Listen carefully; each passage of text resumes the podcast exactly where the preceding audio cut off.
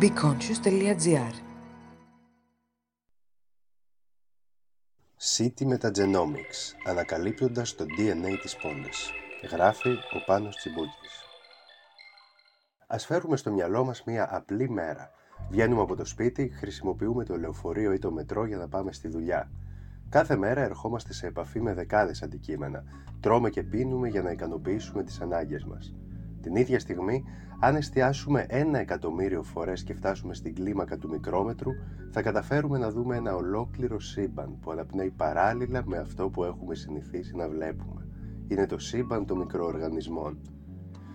Τα τελευταία χρόνια κάποιοι επιστήμονες έχουν θέσει μια καινούρια πρόκληση για τα ερευνητικά τους ενδιαφέροντα. Να φτιάξουν έναν λεπτομερή χάρτη που θα αποτυπώνει ποια είδη μικροοργανισμών συσσωρεύονται σε διαφορετικούς χώρους του αστικού ιστού όπως το μετρό, τα πεζοδρόμια ή οι αποχετεύσεις.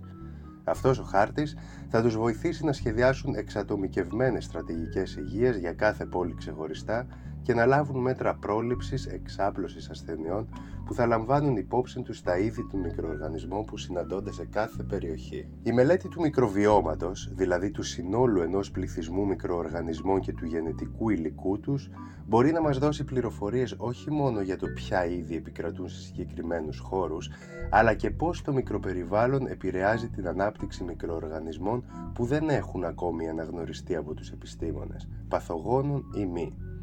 Πολύτιμο βοήθημα στα χέρια των επιστημόνων αποτελούν τα εργαλεία που έχουν αναπτυχθεί στο πλαίσιο της μεταγονιδιωματικής, του πεδίου δηλαδή, που επιτρέπει την πλήρη ανάγνωση του γενετικού υλικού οργανισμών που συλλέγονται από ένα δείγμα του περιβάλλοντος.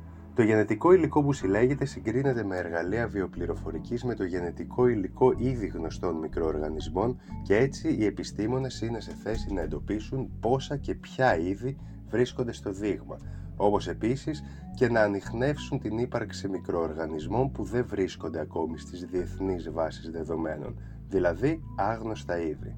Το 2013, με αφορμή την έρευνα του εργαστηρίου του Christopher Mason πάνω στο μικροβίωμα σε χώρους μαζικής μεταφοράς στη Νέα Υόρκη, συγκροτήθηκε το δίκτυο MetaSab, στο πλαίσιο αυτού του προγράμματος, ερευνητικές ομάδες από πολλές χώρες με διαφορετικές ερευνητικές αφετηρίες, μικροβιολογία, βιοχημία, βιοπληροφορική, ανάλυση δεδομένων μεγάλης κλίμακας, ξεκίνησαν να συνεργάζονται με σκοπό να συλλέξουν, να καταγράψουν και να αναλύσουν τα διαφορετικά είδη μικροοργανισμών που βρίσκονται στο μετρό των Μητροπόλεων, με σκοπό να καταγράψουν το μικροβιακό προφίλ τους. Η έρευνα που πραγματοποιήθηκε στον υπόγειο σιδηρόδρομο της Νέας Υόρκης και δημοσιεύτηκε στην επιστημονική επιθεώρηση Cell Systems είναι ενδεικτική. Οι ερευνητές, αφού πήραν δείγματα από διάφορα σημεία του μετρό διαφορετικές ώρες και ημέρες, διαπίστωσαν πως περίπου το 48% των μικροοργανισμών που βρέθηκαν είναι άγνωστοι ακόμη και στον άνθρωπο, ενώ περίπου το 47% του συνόλου είναι βακτήρια.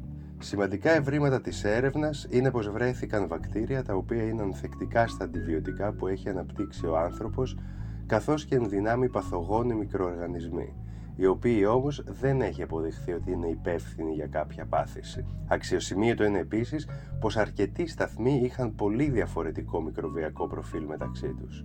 Χαρακτηριστικό παράδειγμα είναι ο σταθμός South Ferry που είχε καταστραφεί κατά τη διάρκεια του τυφώνα Sandy το 2012 που έπληξε τη Νέα Υόρκη, όπου βρέθηκε γενετικό υλικό μικροοργανισμών που συναντώνται στους ωκεανούς. Παρόμοιες έρευνες πραγματοποιήθηκαν στη Βοστόνη και στο Χονγκ Κόνγκ με τα αποτελέσματα να επιβεβαιώνουν τη μεγάλη μικροβιακή ποικιλότητα που εντοπίζεται στους σταθμούς των υπόγειων και μη σιδηρόδρομων και τη διαφοροποίησή τους από σταθμό σε σταθμό.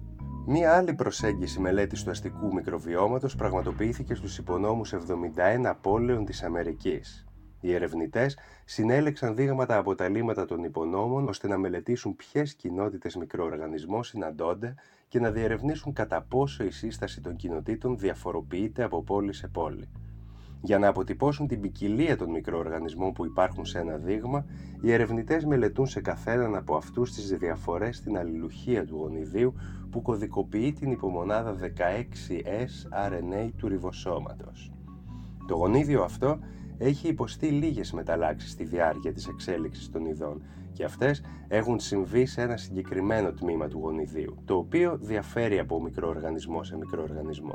Μελετώντας αυτές τις διαφορές, οι ερευνητές μπορούν να ανοιχνεύσουν την ποικιλία των μικροοργανισμών που υπάρχουν σε ένα δείγμα. Αφού συνέλεξαν δείγματα από περιτώματα υγιών ανθρώπων και απολύματα αστικών αποχετεύσεων, οι επιστήμονες χρησιμοποίησαν κατάλληλους μοριακούς δείκτες, όπως η αλληλουχία του 16S RDNA, και ανείχνευσαν αποκλήσεις στη μικροβιακή ποικιλότητα.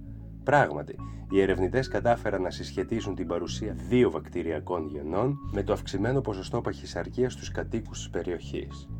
Οι προσεγγίσεις αυτές δείχνουν πως τα εργαλεία που επιτρέπουν την ανάλυση του μικροβιώματος σε χώρους μαζικής συγκοινωνίας και συγκέντρωσης των λιμάτων του ανθρώπου επιτρέπουν στους επιστήμονες να ανοιχνεύσουν δύο δείκτες οι οποίοι θα επιτρέψουν την εξατομικευμένη παροχή υπηρεσιών υγείας και πρόληψης σε κάθε πόλη ξεχωριστά. Η έρευνα σε αυτό το πεδίο διευρύνει το δρόμο όχι μόνο για την εξατομίκευση των στρατηγικών υγείας, αλλά και για την ανάπτυξη έξυπνων πόλεων, ικανών να διαχειρίζονται και να βελτιώνουν πιο αποτελεσματικά την ποιότητα ζωής των κατοίκων τους. Το επόμενο συνέδριο του δικτύου με τα ΣΑΜ, στο πλαίσιο του οποίου πραγματοποιούνται πολλές μελέτες για το αστικό μικροβίωμα, πραγματοποιήθηκε το καλοκαίρι του 2019 στην Κωνσταντινούπολη.